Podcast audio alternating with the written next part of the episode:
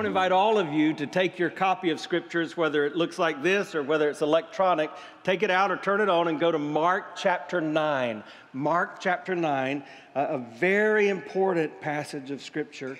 Find something to write with and write on, and let's ask God just to speak truth into us today. Do you ever feel like you've just been punched in the gut? Do you ever feel beat up? Have you ever felt tormented?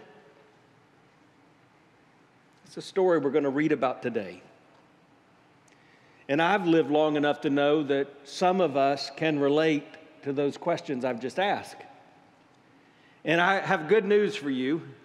Your feelings are real, but they're not permanent. Your feelings are influenced by these things that we call emotions, which are uh, really greatly influenced by our thoughts. And Scripture tells us to capture our thoughts and, and to make all of our thoughts honoring to Jesus. So, so really, when we spend time uh, doing what Jesus taught us to do in the Great Commandment, which is loving God with all our heart, soul, mind, and strength, we can begin to battle some of these things that seem to plague us in life. So, we're going to talk about what do you do when your soul is hurting? The Bible t- says there's only two things that are permanent the Word of God, the Scriptures, and the souls, uh, men and women, boys and girls. But when your soul is downcast, that's what David cried in Psalm 42 Why are you downcast, oh my soul? When your soul is downcast, what do you do? You, you open the Word of God. And so I, I want to make sure you understand that reality. No matter what the cause, when your soul is downcast, you open the Word of God. The Christian life is full of mountains and valleys. How many of you have experienced the mountaintops? Maybe it's a, a special moment in your life, the birth of a child, uh, maybe it was a revival service or a, a camp or that time where you bent the knee either physically or figuratively and, and you yielded your life to Christ and you were on fire for Jesus. They're mountaintops, but how many of you know that life is also full of valleys? The death of a loved one, job loss, the breakup of a marriage the valleys of life. Interestingly, even as God was talking to the children of Israel, preparing to go, them to go into the promised land, and, and remember this our life, the abundant life, really was symbolically demonstrated in the Old Testament, and it was called the promised land. And so, as, as, God was preparing the children of Israel for the promised land, he said this in Deuteronomy 11 11. But the land you are crossing the Jordan to take possession of is a land of mountains and valleys. And that's the way life is. We like the mountains, but the valleys, not so much. Unfortunately, valley dwelling is something we all face. It's in the valleys of life that we feel like we're in darkness. It's in the valleys of life that we face doubt. It's in the valleys of life that we battle discouragement and even depression. And these things are a big deal in our society, especially since COVID, since the last election, since some of the battles we faced in, in modern life. There's an epidemic of this downcast soul, of this depressive feeling, so much so that the Surgeon General of our country, the chief medical officer, has said that depression is epidemic level. It's as dangerous as heart disease. But again, we're not the first to battle with this. I love the scriptures. The Bible is not a book about man, it's a book about God, it's His story. But as we see the people in Scripture, we see that they were like us. Let me just give you a few examples. How many of you ever heard of a guy named Moses? You see your hands? All right. Moses was leading the children of Israel out of the promised land. In the midst of that, what did they do? They complained like a complaining child. He got so frustrated. Listen to what he says in Numbers 11 15. If this is how you're going to treat me, by the way, who's he talking to? He's talking to God. And he says, If this is how you're going to treat me, please go ahead and kill me. I mean, that's Moses. How about David? David in Psalm 38 4 says, My guilt has overwhelmed me. It's a burden too heavy to bear. You know the story of Jonah. Jonah in Jonah 4 3 says, Now, Lord, take away my life, for it's better for me to die than to live. You know the story of Job. Job suffered unimaginable loss. Listen to what he says in Job 3:11. Why did I not perish at birth and die as I came out of the womb? You getting the point? Elijah, maybe the greatest prophet who ever lived. He had just had incredible victory. He had, had experienced literally the mountaintop where he defeated the prophets of the false gods. And then he finds himself in 1 Kings 19, in verse 4, so depressed that he runs away. He goes into the wilderness, he gets under a tree, and he says this I've had enough, Lord. Take my life. I'm no better than my ancestors. If any of these were talking to a psychologist, they would call that suicidal tendencies. All of these men of God, so discouraged, so downcast and, and depressed that they didn't even want to live. And yet, the message of Scripture is found in the words of Jesus. We reviewed these words just a few weeks ago. Come to me, all you who are weary, burdened, and I'll give you rest. As I begin to think about this subject, I begin to ask is there a biblical example of someone who really had some of these kind of expressive ideologies in their life and, and yet they came to Jesus and then hit, hit me? Yes, there is. It's in Mark chapter 9.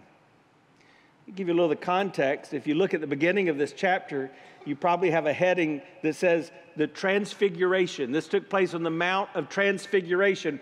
Who was there? Well, Jesus and his buddies, Pete, James, and John. Peter, James, and John. And just a reminder I told you this last week it's loco to go solo. Everybody needs their three. So, in this great moment, Jesus is there with those he could call on, but they're not the only ones there. Who else is there? Moses and Elijah. Now, isn't it interesting? Don't miss this. Two of the people that we just read got so depressed that they told God, I'd just soon die.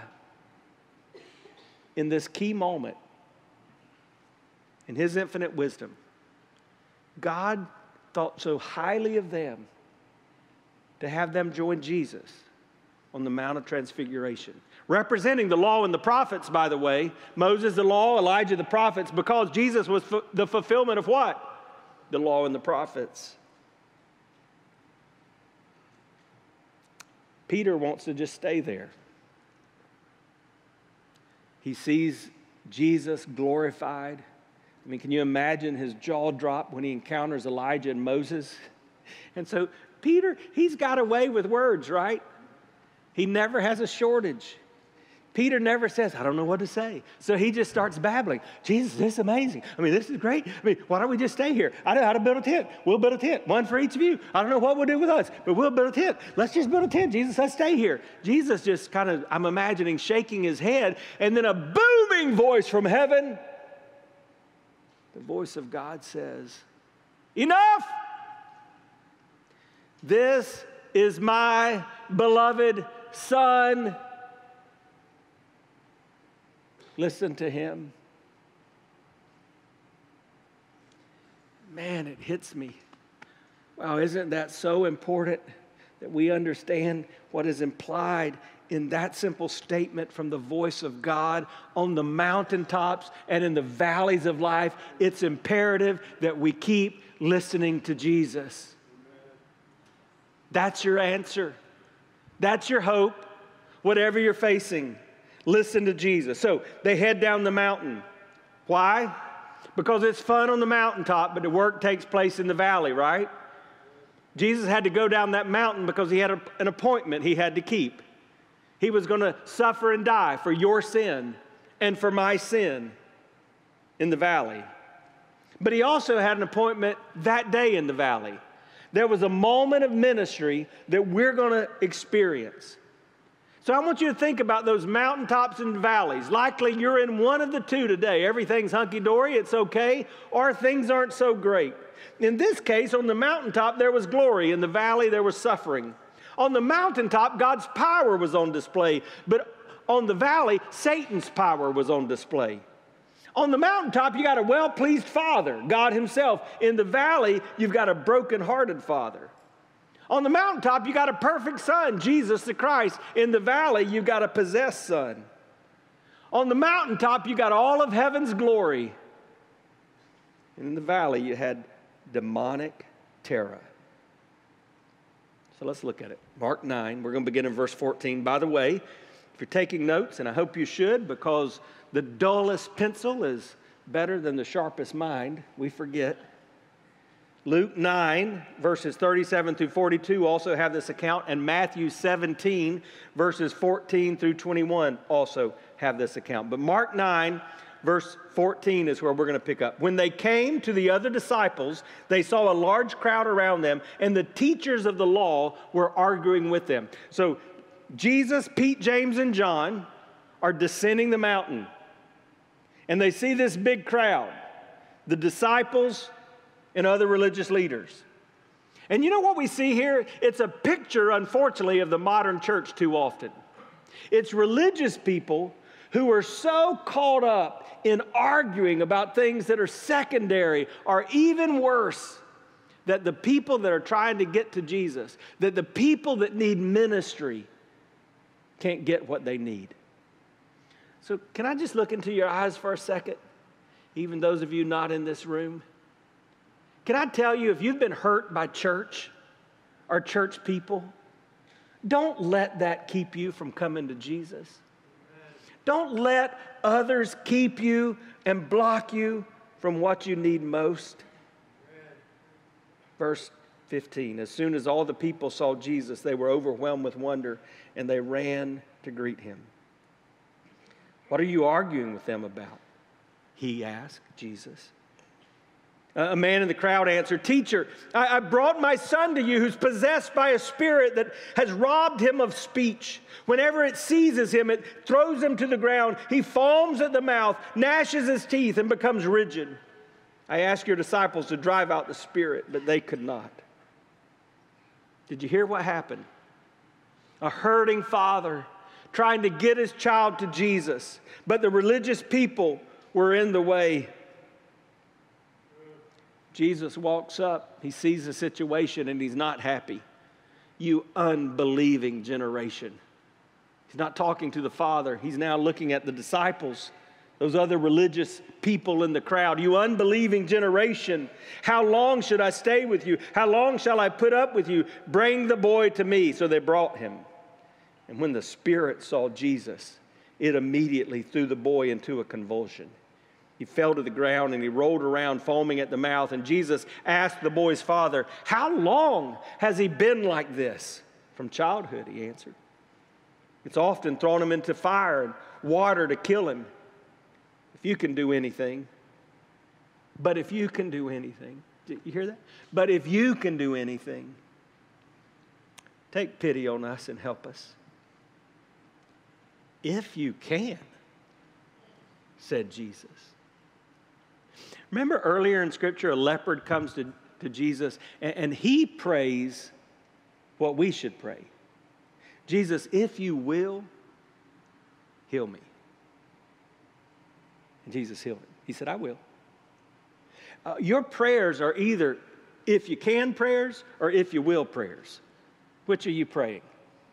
Because Jesus, when you pray the if you can prayers, Jesus is going to say, if I can. Do you know who you're talking to? Notice what he says everything is possible for one who believes.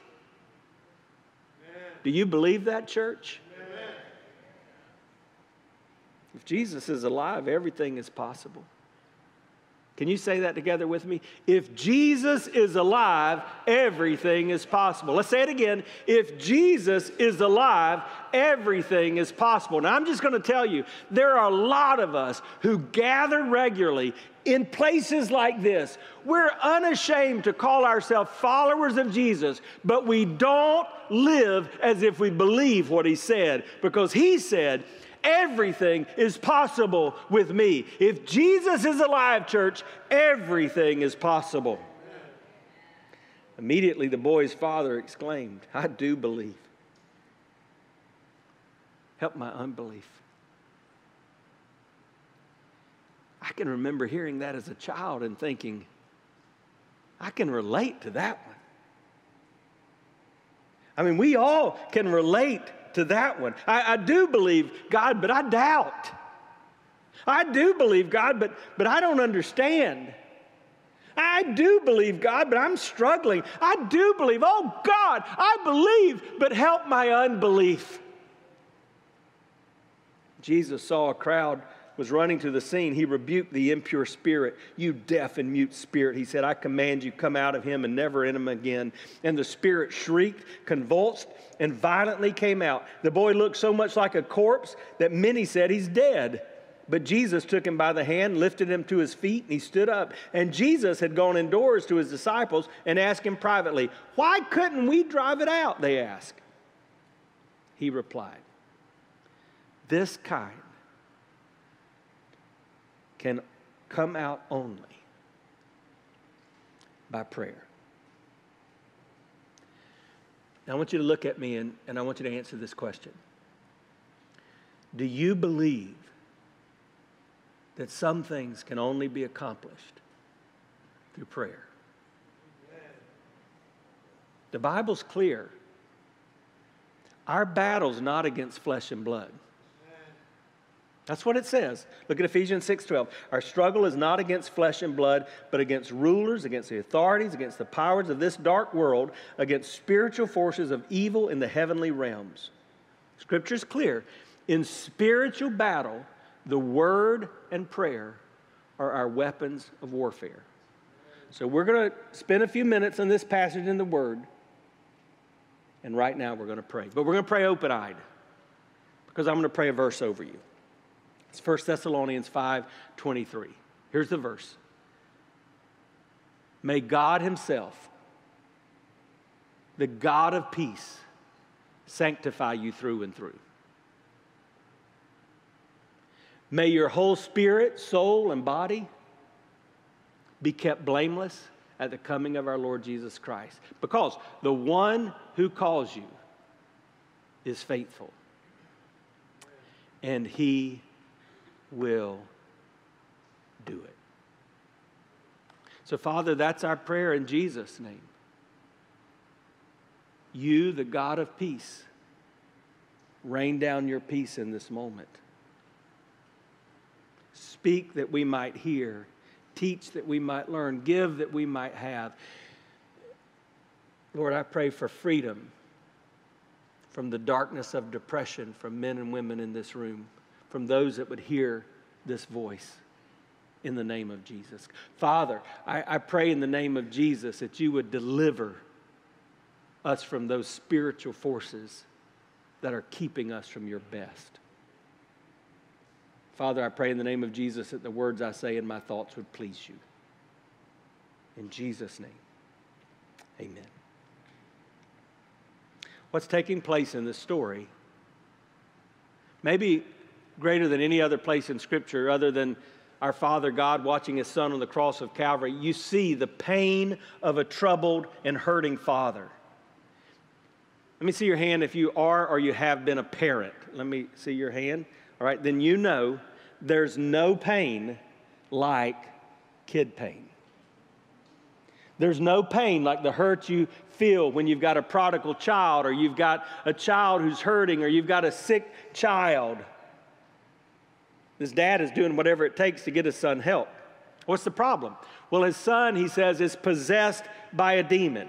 How is that manifesting? Well, if I just read the symptoms, you would have said his son has epilepsy. Because that's what it sounded right. Like, right? He's having seizures, his body would become rigid, he would foam at the mouth. He's been behaving in ways, though, that in today's society would probably have him diagnosed with mental health issues. How do I know that? Well, because the father says that the demon is causing him to be hurt by fire and water. Well, what did he mean by that? Well, they're in the region of Galilee, surrounded by water. They're in a time in history where every meal was cooked over an open fire. What do you think's happening here? I think the father's saying this demon's trying to kill him through fire and water. So the child's trying to burn himself, maybe trying to drown himself. Again, in today's society, we would probably say he has mental health issues. Wow. Am I suggesting that mental health is demonic? Well, in general, I'd probably say yes, because I, I, think mental illness is the worst illness anyone can experience. If you've got a broken bone, you can put a cast on it. It may hurt, but they can even give you something for the pain. And you know it's going to heal. If you've got cancer, you know it may take your life, but the reality is you can see it on a screen. And though you don't like it, you can understand that this thing has gotten into you and it's eating away. But if you are mentally ill, you feel like something's wrong with me and I don't understand and no one will understand and it hurts and nothing helps. So, in a general sense, yes, it's evil. But no, I'm not suggesting everything in a technical sense is spiritual. In fact, I want to be very clear. I'm not a doctor, I'm not even a counselor. I'm just a preacher of the Word of God. But I believe God's Word. And so let me tell you what that means. I, I, think that sometimes depression in our life can have biological causes. That means there can be biological things that have influenced that. Let me give you one of the easiest examples postpartum depression. I'm not going to ask for a show of hands on that. But there are women in the room that would say, I know that's a real thing. There even can be imbalances and chemicals in our body that some believe cause depression biological. There can be relational causes for depression. I believe this is really important. If you're not right relationally, of course it depresses you. If you have children that have, have, walked away, or parents who aren't talking, or if you have a husband or a wife in dispute, or any other major relationship in your life, of course this can cause depression. And, and in fact, I believe one of the reasons we're in such a crisis right now is because of the isolation caused by COVID people began to live in fear and they stayed away. And we need each other. We need this. Amen. We need the body.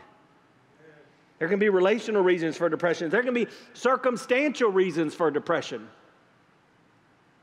I, I, really feel like there have been seasons in my life where the circumstances around me have caused me to enter into a pretty dark place the battle my dad had for his life and then his death, even after a long life, not because we didn't know he was going to heaven or that he hadn't had a long life, man, just the loss, that was so discouraging and depressing to me.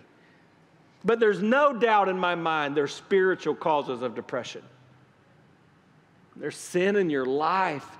It's at conflict with the Holy Spirit of God in your life. And when that's at conflict, there's no way you experience the joy and the peace of abundant living.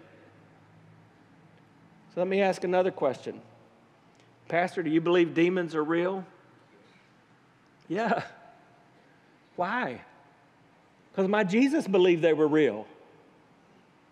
And the Bible talks about Satan wasn't the only one that left heaven. A third of the angels in heaven were kicked out with him and become demons. And that's why the Apostle Paul tells us in Ephesians 6 that we're not battling flesh and blood. When your car battery dies, it may just be dead. But there is demonic activity in this world that affects our life. So, as a follower of Jesus Christ, what did I say earlier? I am filled with the Holy Spirit of God. So, listen, God's Spirit possesses me. No other spirit can possess a child of God. But the demonic spirits, they can oppress me. You don't believe that? My friend Billy's here. I, I use him a lot because he sits up close. I'm glad you still sit up close, Billy. God saved you from a life of addiction, a lot of painful years. Is this true? It's, it's true in my experience. Most every addict that I've encountered said there were plenty of days I didn't know, I, I didn't want to do what I was doing. And I would say, I'm never going to do it again. And I would turn over a new leaf and I would say things are changing but it was like something was pulling me back into this lifestyle. Is that true? What do you think that is? What do you think that something is? Let me deal with something before we dive into this a little more deeply. There is a myth that suggests that when you come to Jesus, you don't have mental health issues. And if you do, it's because you lack faith. You just need more God. I called that a myth because it is. You do need more God. Let's say that. Say, I need more God. True story, we do. But that's not necessarily the cause of your mental illness. You might need more sleep. You might need a more healthy diet. You might need more exercise. You might need better friends. You may need a counselor. And you could even need medical treatment. Getting help is not a sign of weakness, it's a sign of wisdom. And so the things we're talking about today do not diminish any of those realities.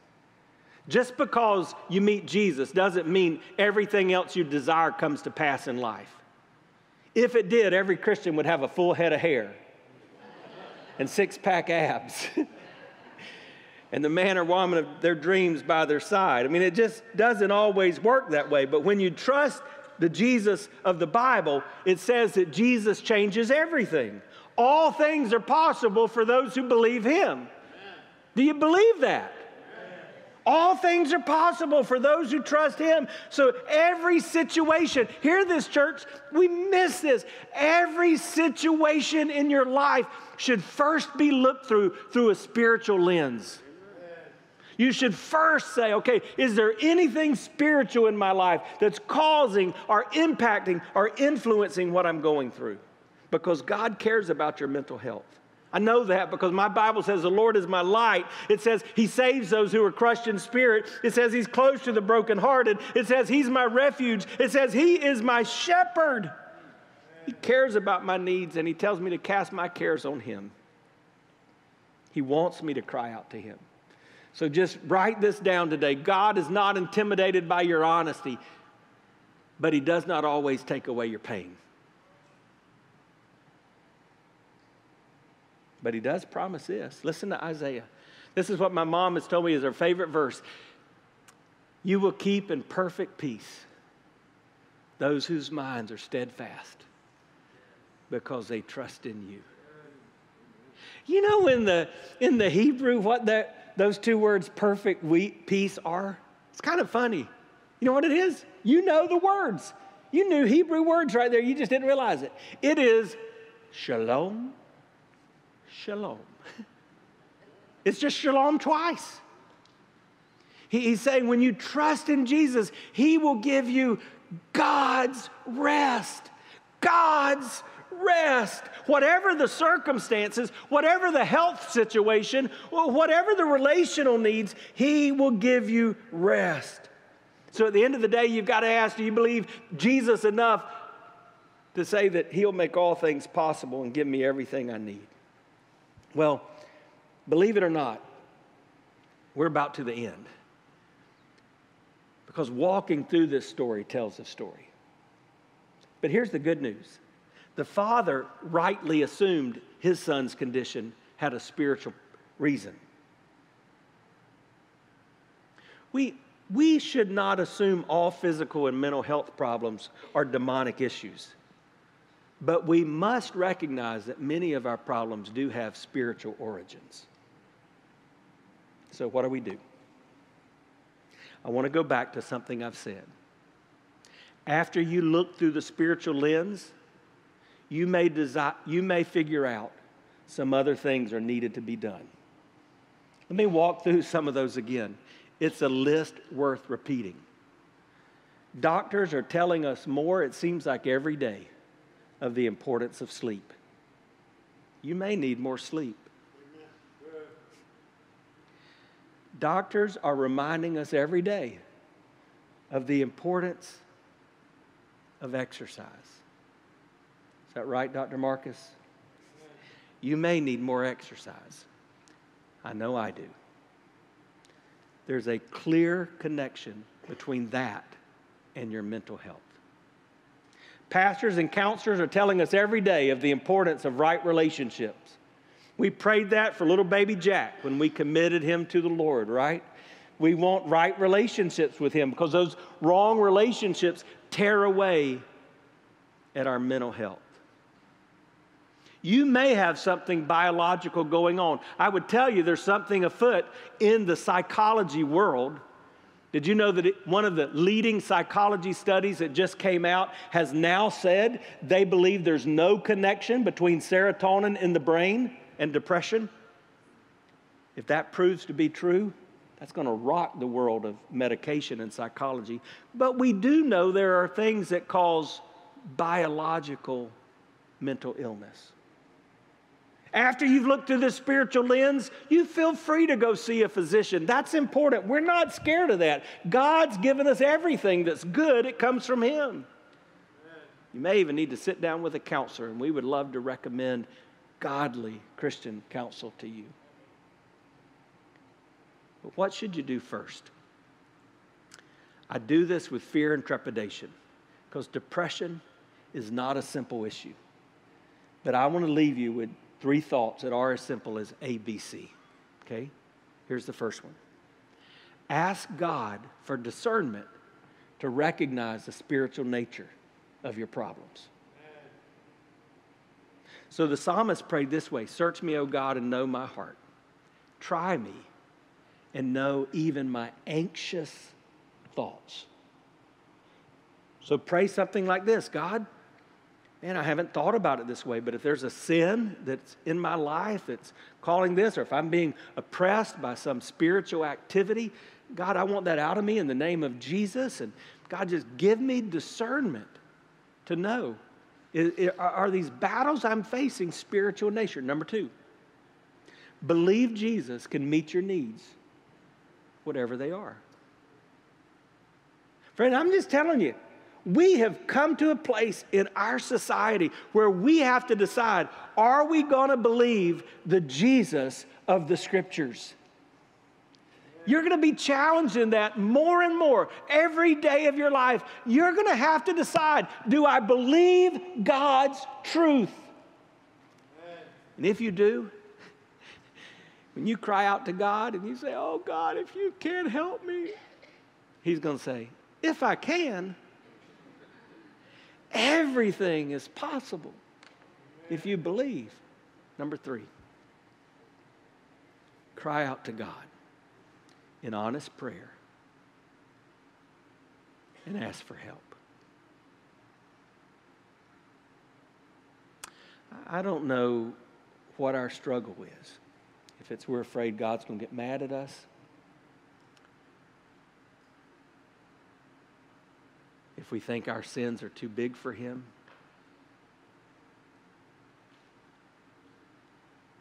if we're afraid what we'll do if He doesn't answer the way that we want Him to. But the reality is, I, I don't think we cry out to God like this hurting father did. Remember the scenario. He did everything it took to get his boy to Jesus? What do you need to bring to Jesus? Would you stand together with me? As you do, would you bow your heads?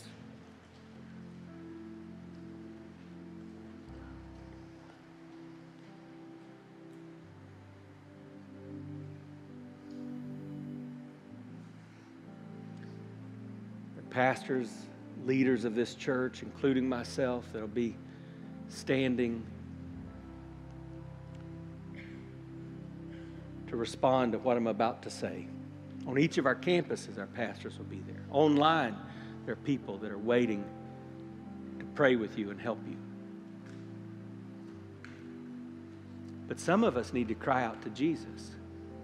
The half brother of Jesus, James, says this in James chapter 5 if, if, if you've got something wrong with you, and you, you need to bring it to the leaders to the church and commit it to prayer. We believe that. You, you may feel like you're being oppressed. You may just need to come to one of these pastors or to myself and just say, I, I feel like I'm being oppressed, and here's what we're going to pray. We're first going to ask you if you've got a relationship with Jesus. If you do, we know you can't be possessed by a demon, but you can be oppressed by a demon. So we're going to pray in the name of Jesus that anything that is oppressing you would leave. We would rebuke it just like Jesus did that day. And we're going to pray that you experience healing just as that boy did that day. Maybe you have something going on in an area of your life and you just want to pray. You just you said, I need to cry out to God. I, I just need to pray and ask for his help. Maybe you've truly never surrendered. You know it. You're afraid to admit it because you're active in church, but you've truly never surrendered to Jesus. Maybe you thought that abortion or that affair or whatever the sin was that you committed is too big, and, and so you've never trusted the forgiveness that Jesus has already given. And you just need to come and pray. One more thing maybe you just need to come and kneel. You don't want to pray with a pastor or a leader, but you just want to come and pray and kneel before God. Let's take this seriously. Let's not just leave another church service without the response that the Spirit of God is calling for in our life. So, Father, in the name of Jesus, we're crying out. We believe you. Jesus, all things are possible for those who believe. We believe that. So, Lord, I'm going to ask in these next few minutes that you bring healing in people's lives. Lord, I pray that you break the chains of addiction. Lord, I pray that you deliver those who feel oppressed in a variety of areas. I pray that you lift the chains of depression and discouragement. Lord, I pray that you bring healing where there's been doubt. Lord, we believe. Help our unbelief. And do this in the name of Jesus. And do it for your glory. And do it now, we pray. Amen. Let's worship. You come right now. You come. Jesus.